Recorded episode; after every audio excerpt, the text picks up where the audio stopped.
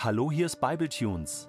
Die Bibel im Ohr mit Gedanken und Impulsen von Jens Kaldewey zum Buch der Offenbarung.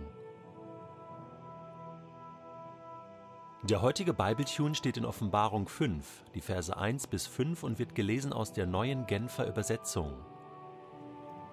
Jetzt sah ich, dass der, der auf dem Thron saß, in seiner rechten Hand eine Buchrolle hielt.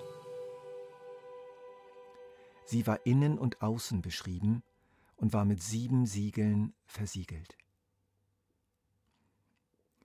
Und ich sah einen mächtigen Engel, der mit lauter Stimme rief, Wer ist würdig, das Buch zu öffnen? Wer hat das Recht, seine Siegel aufzubrechen?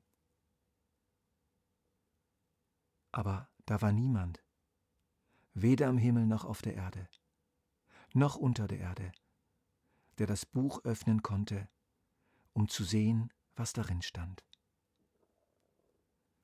Keiner war zu finden, der würdig gewesen wäre, die Buchrolle aufzumachen und etwas von ihrem Inhalt zu erfahren. Darüber weinte ich sehr. Doch einer der Ältesten sagte zu mir, Weine nicht. Einer hat den Sieg errungen, der Löwe aus dem Stamm Juda der Spross, der aus dem Wurzelstock Davids hervorwuchs. Er ist würdig, das Buch mit den sieben Siegeln zu öffnen. In den vorherigen Beschreibungen ist uns bereits viel von Gott mitgeteilt worden. Er ist allwissend, allmächtig, er regiert die Welt, er ist aktiv mit der Welt befasst, er lebt ewig und er hat alles erschaffen, was ist. Aber wie regiert er? Regiert er irrational oder rational, wenn man so sagen darf? Ist er willkürlich? Ist er launisch? Oder auch macht er alles allein? Hier wird uns bildhaft eine klare Antwort gegeben, nämlich Gott hat einen Plan. Gott hat sich etwas ausgedacht. Gott hat etwas vor. Und zwar nicht nur etwas Kurzfristiges, sondern etwas enorm Reichhaltiges, Langfristiges. Und er will es nicht selber machen. Der Blick von Johannes fällt auf eine überraschende Einzelheit. Er sieht den, der auf dem Thron sitzt, in einer menschenähnlichen Form. Er kann eine rechte Hand identifizieren und erkennt einen Gegenstand in dieser rechten Hand eine Buchrolle. Eine Buchrolle bestand aus vielen aneinandergeklebten Blättern aus Papyrus oder aus stark bearbeitetem, ganz dünn gemachtem Leder, dem sogenannten Pergament. Es entstand ein langes, breites Band von Blättern, das durchaus sechs bis zehn Meter erreichen konnte und mit einzelnen Spalten beschrieben war. Es wurde zusammengerollt zu einer Rolle. Beim Vorlesen wurde das bereits Gelesene eingerollt und das neu zu Lesende aufgerollt. Es begegnet uns die Besonderheit, dass die Rolle beidseitig beschrieben war. Das war eher selten der Fall. Man tat das, wenn man sehr viel Inhalt zu schreiben hatte. Schreibmaterial war sehr teuer und mitunter bei sehr viel Stoff wurden halt beide Seiten beschrieben. Bei Johannes und seinen damaligen Lesern kam das so an. In diesem Buch steht ganz viel drin, ganz viel. Das Buch befindet sich in der rechten Hand. Die rechte Hand ist von alters her im Orient ein Symbol für die glückliche Hand, die stärkere Hand. Das hebräische Wort für rechts konnte auch mit glücklich übersetzt werden. Rechts war einfach besser als links. Die rechte Hand ist aber auch die Hand, mit der Gott handelt, die Handlungshand oder die Regierungshand Gottes.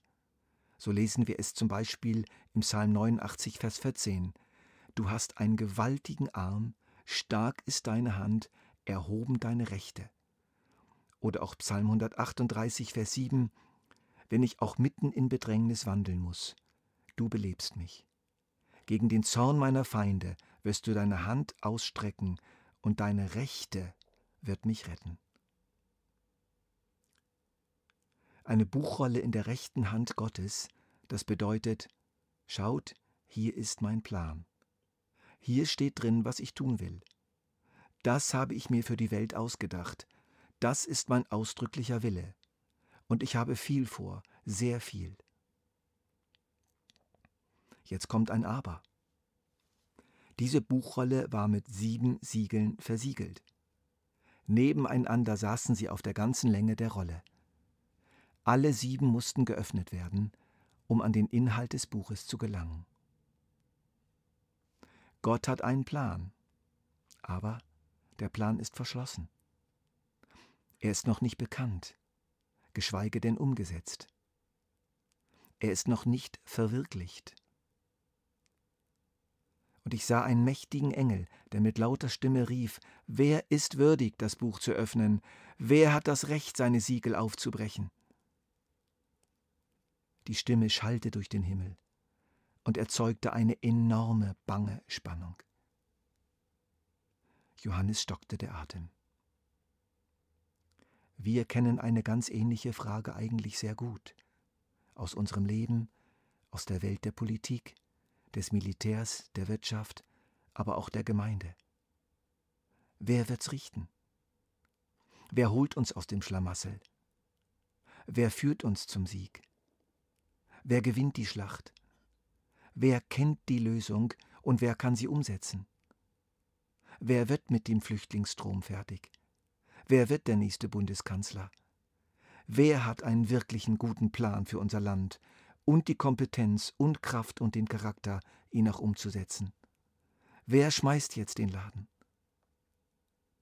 Und hier geht es nicht um ein Land, um einen Laden, um einen Betrieb, sondern um die ganze Welt. Es sind immer bange Zeiten, wenn wichtige, ja zentrale Leitungspositionen vakant sind, wenn der Chefsessel leer ist, wenn alles davon abhängt, wer derjenige ist, der als nächstes auf diesem Sessel sitzt oder ob sich überhaupt jemand Vernünftiges findet. Stellen wir uns vor, Angela Merkel würde plötzlich an einem Herzinfarkt sterben. Ganz Deutschland würde fragen, wer ist würdig, an ihre Stelle zu treten. Und alle hoffen, dass derjenige es einigermaßen gut machen wird. Die Suche beginnt. Gleichzeitig wissen alle, wie schwierig es ist und dass die meisten Politiker doch nur irgendwie an sich selber denken. Wir wurden doch alle mehr oder weniger enttäuscht von Führungsfiguren. Hier heißt es, aber da war niemand, weder am Himmel noch auf der Erde, noch unter der Erde, der das Buch öffnen konnte, um zu sehen, was darin stand. Keiner war zu finden, der würdig gewesen wäre. Hier ist noch ein Hinweis wichtig, nämlich der, dass bei von Herrschern versiegelten Plänen und Befehlen derjenige, der das Recht hat, das Siegel zu öffnen, auch derjenige war, der dann das Gelesene ausführte bzw. veranlasste mit der ihm gegebenen Autorität. Lesen und Ausführen ist hier also eins. Es fand sich niemand, in den himmlischen und den irdischen Regionen, der von seinem Charakter her, seinen Fähigkeiten her, seinen Machtmitteln her fähig gewesen wäre, mit dem Inhalt dieses Buches angemessen umzugehen. Es war schrecklich. Johannes weinte. Es waren echte Tränen. Die Menschen in Syrien können das zurzeit extrem gut nachvollziehen. Auch sie weinen oft weil diejenigen, die an der Macht sind, für diese Macht nicht geeignet sind. Aber andere gibt es nicht. Es gibt sie nicht. Es ist zum Heulen. Ist wirklich alles verloren? Darüber mehr im nächsten Bible Tunes.